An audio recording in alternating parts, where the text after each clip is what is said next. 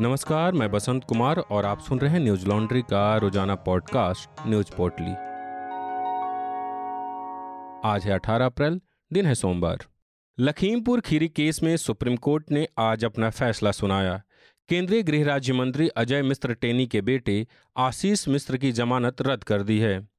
मुख्य न्यायाधीश N V Ramna और न्यायमूर्ति सूर्यकांत एवं न्यायमूर्ति हीमा कोहली की विशेष पीठ ने आशीष मिश्र को एक सप्ताह के भीतर सरेंडर करने को कहा है। दरअसल, आशीष की जमानत रद्द करवाने के लिए दायर किसानों की याचिका पर सुप्रीम कोर्ट ने 4 अप्रैल को अपना आदेश सुरक्षित रखा था, जो आज सुबह सुनाया गया। इस फैसले में सुप्रीम कोर्ट ने कहा है कि पीड़ितों को हर कार्रवाई में सुनवाई का अधिकार है। मौजूदा मामले में पीड़िता को सुनवाई के अधिकार से वंचित किया गया है। आशीष की जमानत अर्जी पर हाईकोर्ट नए सिरे से विचार करे। एनडीटीवी की खबर के मुताबिक इस दौरान पीड़ित पक्ष के वकील दुष्यंत दवे ने आग्रह किया कि हाईकोर्ट के चीफ जस्टिस से सुप्रीम कोर्ट कहे कि इस बार किसी दूसरे पीठ के सामने यह मामला भेजा जाए। इस पर मुख्य न्यायाधीश ने कहा, ऐसा आदेश पारित करना उचित नहीं होगा। हम यकीन है कि वहीं जज दोबारा इस मामले को सुनना भी नहीं चाहेंगे। दरअसल 16 मार्च को सुप्रीम कोर्ट ने यूपी सरकार और आशीष मिश्र को नोटिस जारी कर उनसे जवाब मांगा था कि उनकी जमानत रद्द क्यों न की जाए। सुप्रीम कोर्ट ने गवाह पर हमले के मुद्दे पर भी चिंता जताई थी। याचिकाकर्ता की वकील प्रशांत भूषण ने सुप्रीम कोर्ट को बताया था कि आशीष मिश्र को जमानत मिलने के बाद एक प्रमुख संरक्षित गवाह पर बेरहमी से हमला किया गया था और हमलावरों ने धमकी दी थी कि अब जब बीजेपी यूपी चुनाव जीत गई है तो उसका ध्यान रखेंगे। आपको बता दें कि 10 फरवरी को इलाहाबाद हाई कोर्ट से आशीष को जमानत मिली थी। एक सौ उनतीस दिन जेल में रहने के बाद 15 फरवरी को वे जेल से बाहर आए थे। बता दें कि लखीमपुर के तिकुनिया में 3 अक्टूबर को किसान आंदोलन के दौरान तीन गाड़ियाँ प्रदर्शन कर रहे लोगों को कुचलते हुए चली गई थी।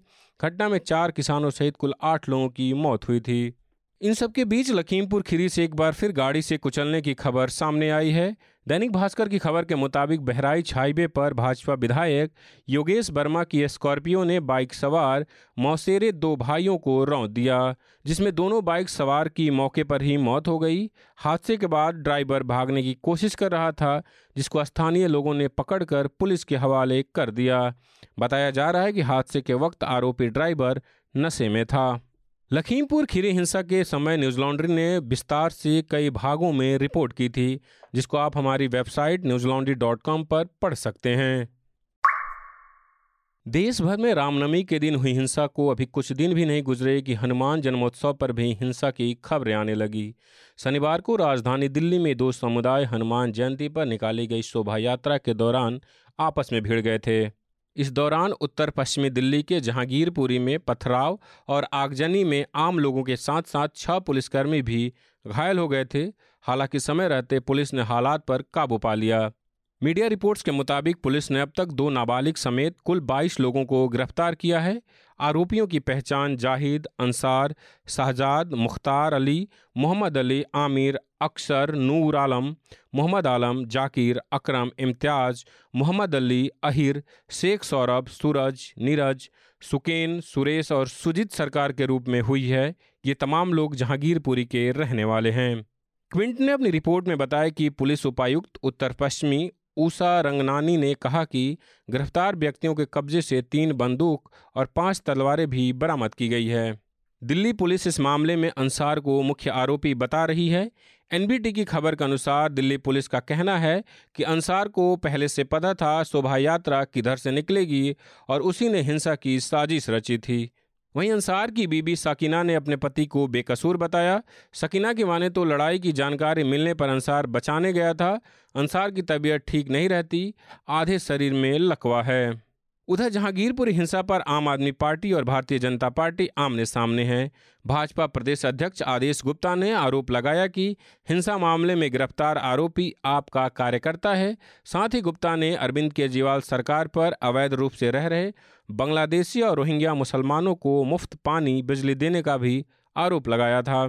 भाजपा के आरोप पर पलटवार करते हुए आपने कहा कि जहांगीरपुरी में हनुमान जयंती के जुलूस में हुई हिंसा के लिए भाजपा जिम्मेदार है।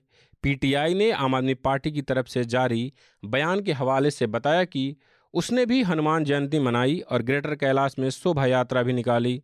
जहाँ विभिन्न धर्मों के बीच सौहार्द देखने को मिला। गोल मार्केट में सुंदरकांड का पाठ भी कराया गया।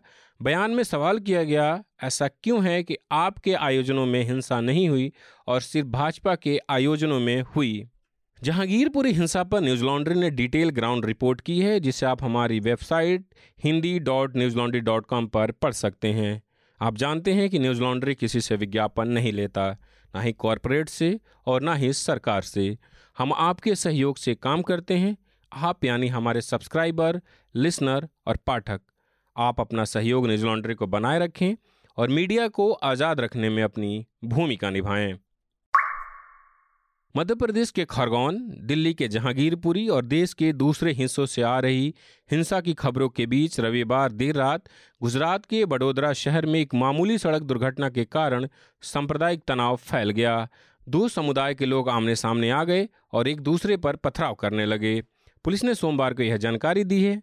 पीटीआई की खबर के मुताबिक रविवार देर रात हुई इस घटना के बाद से पुलिस ने दंगा करने के आरोप में अब तक 19 लोगों को गिरफ़्तार किया है। करेलीबाग पुलिस थाने की एक अधिकारी ने बताया कि शहर के रावपुरा इलाके में दोपहिया वाहनों की मामूली दुर्घटना के बाद दो समुदाय के लोगों के बीच झड़प हो गई।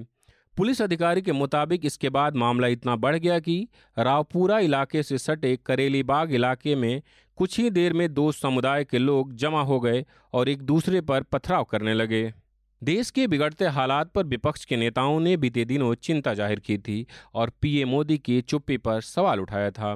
कांग्रेस अध्यक्ष सोनिया गांधी, शरद पवार, ममता बनर्जी, एम के स्टैलिन, हेमंत सोरेन, तेजस्वी यादव सहित अन्य विपक्षी नेताओं ने लोगों से शांति और सद्भाव बनाए रखने और सांप्रदायिक हिंसा के अपराधियों को कड़ी सजा देने की संयुक्त अपील की थी। तेरह दलों के नेताओं ने प्रधानमंत्री नरेंद्र मोदी के चुप्पी पर सवाल खड़े करते हुए कहा था, वे हैरान है कि भोजन, आस्था जैसे मुद्दों का इस्तेमाल सत्ता प्रतिष्ठान की ओर से समाज का ध्रुवीकरण करने के लिए किया जा रहा है। कट्टरता फैलाने और समाज को भड़काने वालों पर प्रधानमंत्री की चुप्पी को लेकर स्तब है। विपक्ष के नेताओं को जवाब देते हुए आज भाजपा प्रमुख जेपी नड्डा ने देश के नाम पत्र लिखा है। पीटीआई ने अपनी खबर में बताया कि नड्डा ने देश के नागरिकों के नाम लिखे एक पत्र में कहा है कि विपक्षी दलों की वोट बैंक की राजनीति, विभाजनकारी राजनीति और चयनात्मक राजनीति की परखी गई या मुझे कहना चाहिए कि धूल में मिली और जंग खा चुकी सोच अब काम नहीं कर रही, क्योंकि प्रधानमंत्री मोदी द्वारा सबका साथ, सबका विकास, सबका विश्वास और सबका प्रयास पर ज़ोर दिए जाने से भारतीय सशक्त बन रहे हैं तथा उन्हें और ऊपर उठने के लिए पंख मिल रहे हैं। समाजवादी पार्टी के वरिष्ठ नेता आज़म खान को आज सुप्रीम कोर्ट से बड़ी राहत मिली। दरअसल मोहम्मद अली जौहर यूनिवर्सिटी की ज़मीन मामले में सुप्रीम कोर्ट ने हाई कोर्ट के उस फैसले पर रोक लगा दी, जिसमें यूनिवर्सिटी के ज़मीन पर प्रशासन को कब्जे की मंजूरी दी गई थी। इस मामले की अगली सुनवाई अगस्त महीने में होगी। हालाँकि सुप्रीम कोर्ट में आज की सुनवाई पर सॉलिसिटर जनरल ने यूनिवर्सिटी की तरफ़ से दायर याचिका का विरोध किया था। आज तक की खबर के मुताबिक सॉलिसिटर जनरल का कहना था कि शिक्षा के लिए जो ज़मीन दी गई, उसका दूसरी गतिविधियों के लिए इस्तेमाल किया गया था। अब सुप्रीम कोर्ट ने उत्तर प्रदेश सरकार को नोटिस भेजा है। मामले की अगली सुनवाई अगस्त में हो सकती है। सॉलिसिटर जनरल ने जल्द सुनवाई की गुजारिश भी की। कहा गया कि सरकार ने एक्शन शुरू कर दिया है।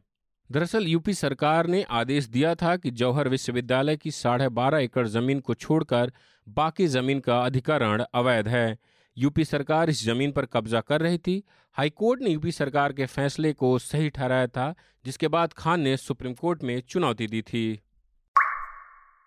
गंभीर आर्थिक संकट के कारण मुश्किलों में घिरे श्रीलंका के राष्ट्रपति गोटाबाय राजपक्षे ने नए मंत्रिमंडल की नियुक्ति की है। इस नए कैबिनेट में सत्रह मंत्री शामिल किए गए हैं। मंगलवार से कोलंबो में संसद का नया सत्र शुरू होने जा रहा है। वहीं विपक्षी दलों का गठबंधन राजपक्षे सरकार के खिलाफ अविश्वास प्रस्ताव लाने की तैयारी में है।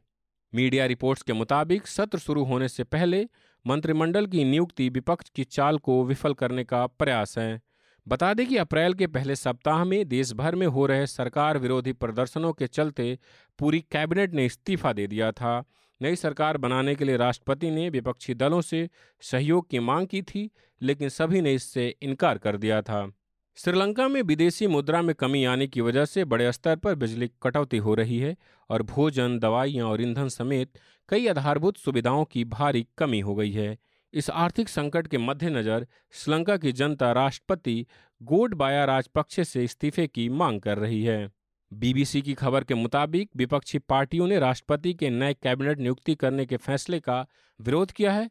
विपक्ष का कहना है कि कैबिनेट में गैर अनुभवियों को मंत्री बनाया जा रहा है। श्रीलंका में इस माह से विरोध प्रदर्शन शुरू हुए हैं।